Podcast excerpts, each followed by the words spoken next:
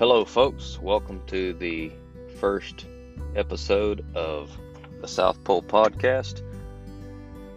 I am going to read you an article today that is listed on our website for a couple reasons.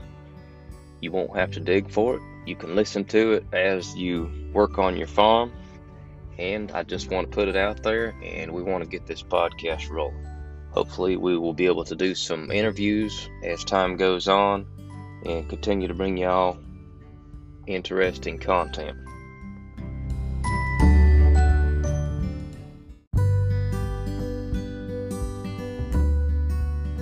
Why I Choose South Poles by Dave Roberts. Hello, I'm Dave Roberts of Fort Payne, Alabama, formerly from Illinois.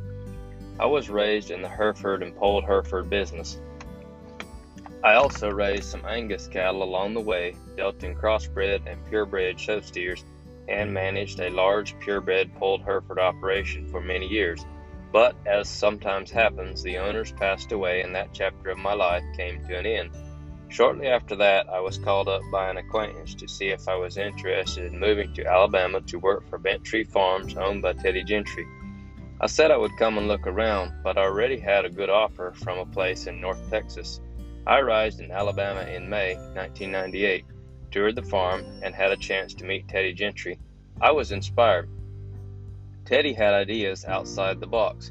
He was trying to do things different from most purebred breeders by producing cattle that were more adaptable and efficient for their environment.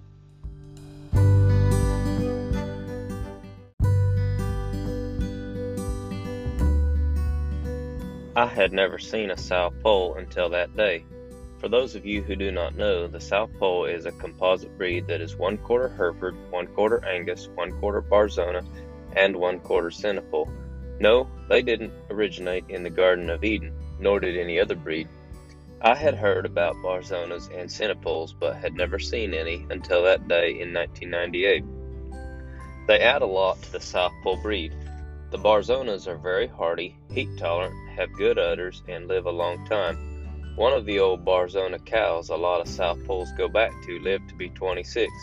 The South Pole breed is extremely heat tolerant, milk well, put a good shape in a ribeye, do extremely well in hot summer months. I know about Hereford and Red Angus. Teddy explained he used them in the mix because the Herefords were very docile and had foraging ability and could adapt about anywhere. The Angus were noted for their carcass traits and mothering ability. What I liked about the South Pole breed is that combining these four other breeds of cattle created a cow that is very balanced, is efficient on grass, very fertile, produces a very nice tender carcass, and is very problem free. Problem free might be the most important point in my opinion. Compared to other cattle I've been around, they have fewer calving problems less pink eye, fewer prolapses, fewer fertility problems, more calf vigor, and fewer fly problems. If you don't think so, run them with another breed and count the flies on each animal on a hot, humid day. These are all economic traits that can't be measured by EPDs. I need to start over a little bit. I took the job at Bent Tree back in 1998. I was excited when I got to calve out the first set of full blood South Pole heifers I had been around. They all calved unassist- unassisted, and the calves got up and nursed and were running around in no time. The South Pole breed started out from a pretty humble beginning, from an idea to reality. In a few short years, South Pole bred calves have spread from Fort Payne, Alabama, to 20 some states and three South American countries.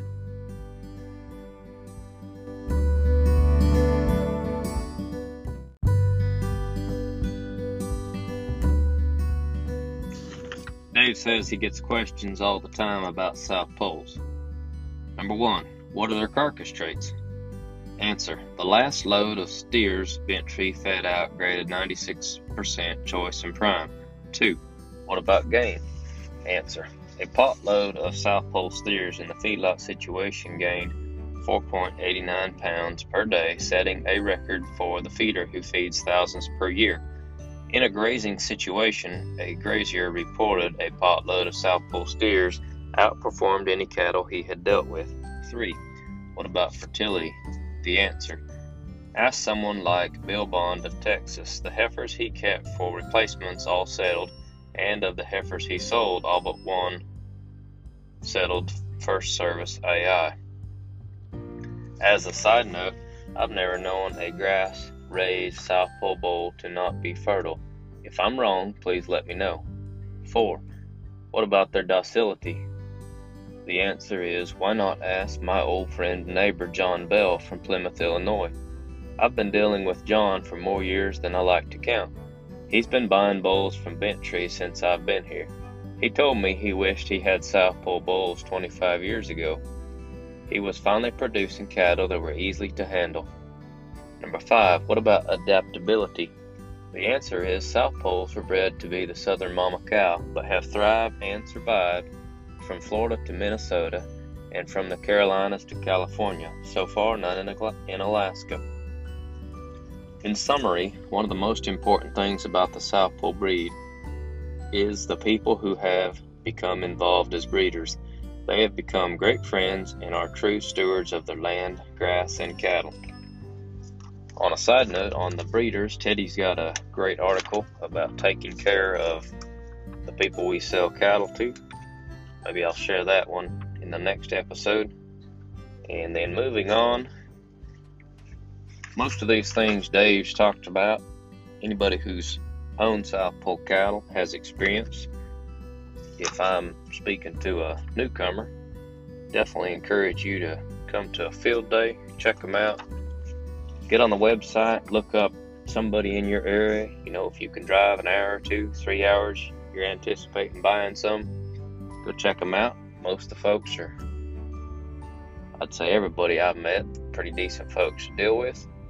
Um, you may make you a lifelong friend. Definitely look at some decent cattle most of the time. Go check them out, see if you like them.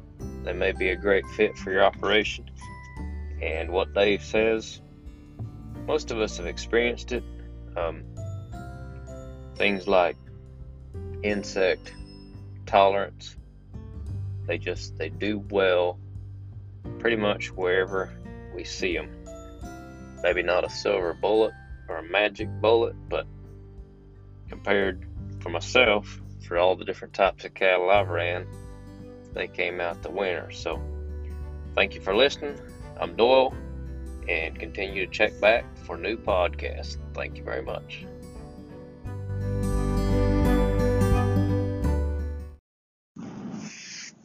Hello, folks, and welcome back to another episode of the South Pole Podcast. I am your host, Doyle Unruh, recording again today from Georgia. And I am actually on the road today.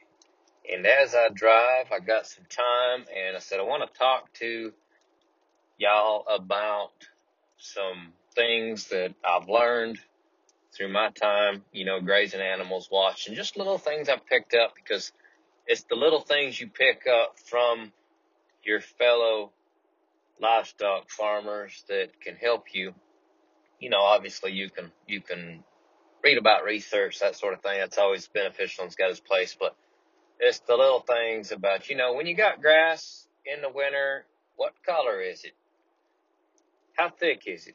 How long will it feed animals? And you may pick up some of that on a research paper, but you may get more information just, you know, from talking to a farmer. So, that's kind of what I want to bring you today. So stay tuned.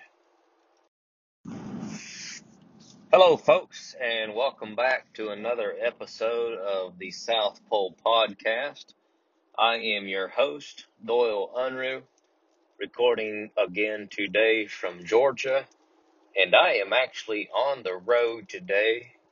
And as I drive, I got some time and I said, I want to talk to y'all about some things that I've learned through my time, you know, grazing animals, watching just little things I've picked up because it's the little things you pick up from your fellow livestock farmers that can help you.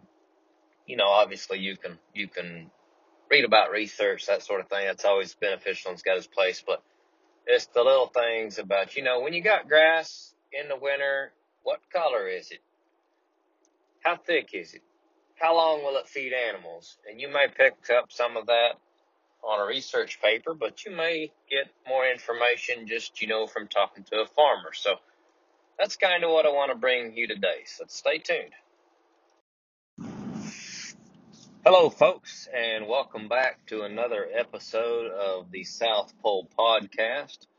I am your host, Doyle Unruh, recording again today from Georgia, and I am actually on the road today. And as I drive, I got some time, and I said I want to talk to y'all about some things that I've learned through my time, you know, grazing animals, watching just little things I picked up because it's the little things you pick up from your fellow livestock farmers that can help you. You know, obviously you can, you can read about research, that sort of thing. That's always beneficial and it's got its place, but it's the little things about, you know, when you got grass in the winter, what color is it? How thick is it? How long will it feed animals? And you may pick up some of that on a research paper, but you may get more information just, you know, from talking to a farmer. So that's kind of what I want to bring you today. So stay tuned.